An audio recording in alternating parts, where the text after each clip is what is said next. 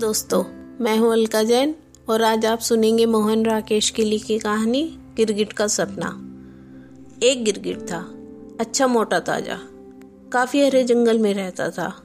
रहने के लिए एक घने पेड़ के नीचे अच्छी सी जगह भी बना रखी थी। खाने पीने की कोई तकलीफ़ नहीं थी। आसपास जीव जंतु बहुत मिल जाते थे, फिर भी वह उदास रहता था। उसका ख्याल था कि उसे कुछ और होना चाहिए था। और हर चीज़ हर जीव का अपना एक रंग था, पर उसका अपना कोई रंग था ही नहीं। थोड़ी देर पहले नीले थे, अब हरे हो गए। हरे से बैंगनी बैंगनी से कत्थई कत्थई से स्याह। यह भी कोई ज़िंदगी थी। यह ठीक था कि इससे बचाव बहुत होता था, पर हर देखने वाले को धोखा दिया जा सकता था। खतरे के वक्त जान भी बचाई जा सकती थी। शिकार की सुविधा भी इसी से थी। पर यह भी क्या, कि अपनी कोई पहचान ही नहीं।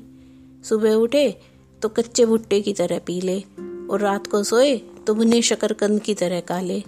हर दो घंटे में खुद अपने लिए ही अजनबी। उसे अपने सिवा हर एक से ईर्ष्या होती थी। पास के बिल में एक सांप था। ऐसा बढ़िया लहरिया था कि उसकी खाल देखकर मज़ा आ जाता था। आसपास के सब चूहे चमगादड़ उससे खौफ खाते थे। वह खुद भी उसे देखते ही दुम दबाकर भागता था या मिट्टी के रंग में मिट्टी होकर पड़ा रहता था। उसका ज़्यादातर मन यही करता था कि वह गिरगिट न होकर सांप होता तो कितना अच्छा था। जब मन आया, पेट के बल रेंग लिए, और जब मन आया, कुंडली मारी और फन उठाकर सीधे हो गए।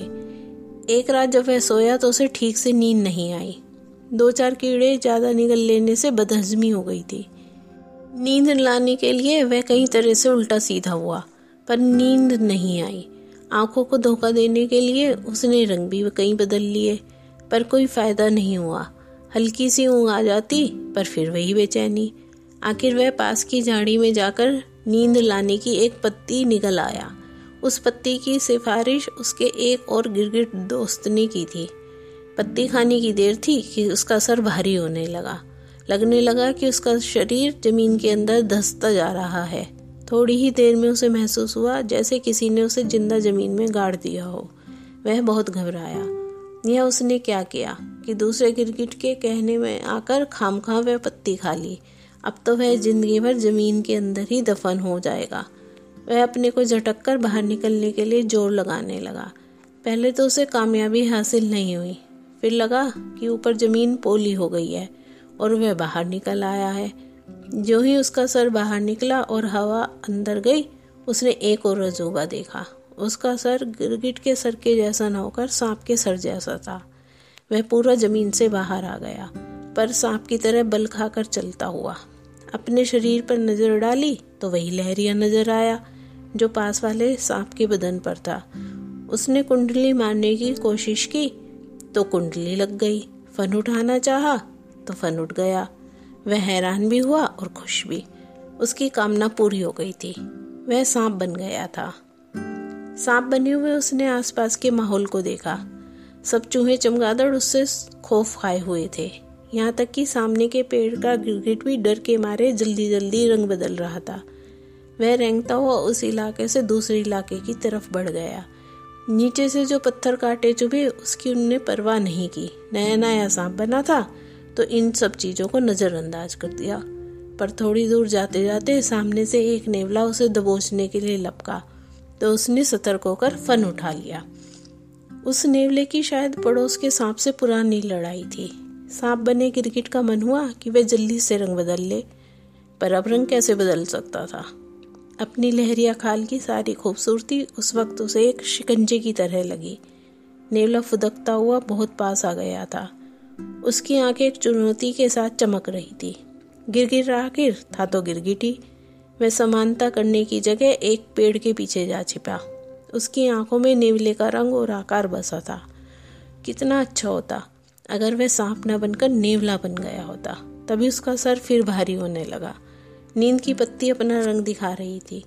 थोड़ी देर में उसने पाया कि जिसमें हवा भर जाने से वह काफ़ी फूल गया है।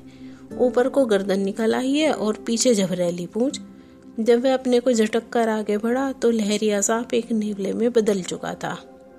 उसने आसपास नज़र दौड़ाना शुरू किया कि अब कोई सांप नज़र आए तो वह उसे लपक ले, पर सांप वहाँ पर कोई था ही नहीं।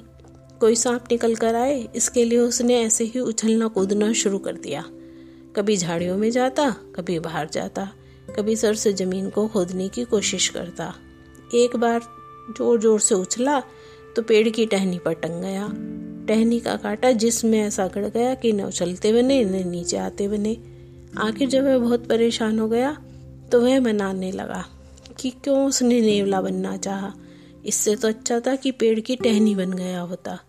तब ना रेंगने की ज़रूरत होती, न उछलने कूदने की। बस अपनी जगह उगे हैं और आराम से हवा में हिल रहे हैं।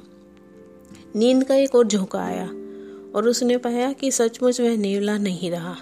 पेड़ की टहनी बन गया है। उसका मन मस्ती से भर गया। नीचे की ज़मीन से उसका कोई वास्ता नहीं था। वह ज़िंदगी भर ऊपर ही ऊपर झूलता रह सकता था। उसे यह भी लगने लगा, जैसे उसके अंदर से कुछ पत्तियाँ फूटने वाली हों। उसने सोचा, अगर उसमें फूल भी निकलेगा तो उसका क्या रंग होगा? और क्या वह अपनी मर्ज़ी से फूल का रंग बदल सकेगा? पर तभी दो तीन कोए उस पर आकर बैठे। एक ने उस पर बीट कर दी और दूसरे उसे चोच से कुरेदना शुरू कर दिया। उसे बहुत तकलीफ़ हुई। उसे फिर अपनी गलती के लिए पश्चाताप हुआ। अगर वह टहनी की जगह कोवा बना होता तो कितना अच्छा था। जब चाहो, जिस टहनी पर जा बैठो, जब चाहो, हवा में उड़ान भरने लगो। अभी वह सोच ही रहा था कि कोवे उड़ खड़े हुए, और उसने हैरान होकर देखा कि को के साथ वह भी उड़ रहा है। अब ज़मीन के साथ साथ आसमान भी उसके नीचे था। और वह ऊपर ऊपर उड़ा जा रहा था। उसके पंख बहुत चमकीले थे। जब चाह उन्हें झपकाने लगो, जब चाहे सीधे कर लो। उसने आसमान में कई चक्कर लगाए, खूब काहे काहे की। पर तभी नज़र पड़ी नीचे खड़े कुछ लड़कों पर, जो गुलेल हाथ में लेकर निशाना बना रहे थे। पास उड़ता हुआ एक कोवा निशाना बनकर नीचे गिर चुका था।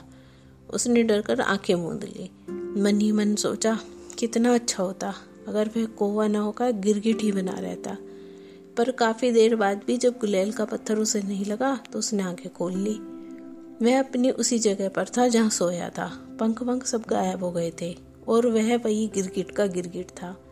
वही चूहे, चमगादड़, उसके आसपास मंडरा रहे थे, और सांप अपने बिल से बाहर आ रहा था।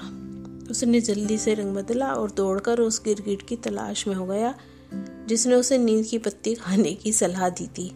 मन में शुक्र भी मनाया। कि अच्छा वह गिरगिट की जगह कुछ और नहीं हुआ। वरना कैसे उस गलत सलाह देने वाले गिरगिट को गिरगिटी भाषा में मज़ा चखा पाता? तो ये थी आज की कहानी, गिरगिट का सपना। आशा है आपको ये कहानी पसंद आई होगी। अगर कहानी पसंद आई हो तो मेरा पॉडकास्ट सुनते रहिए। धन्यवाद।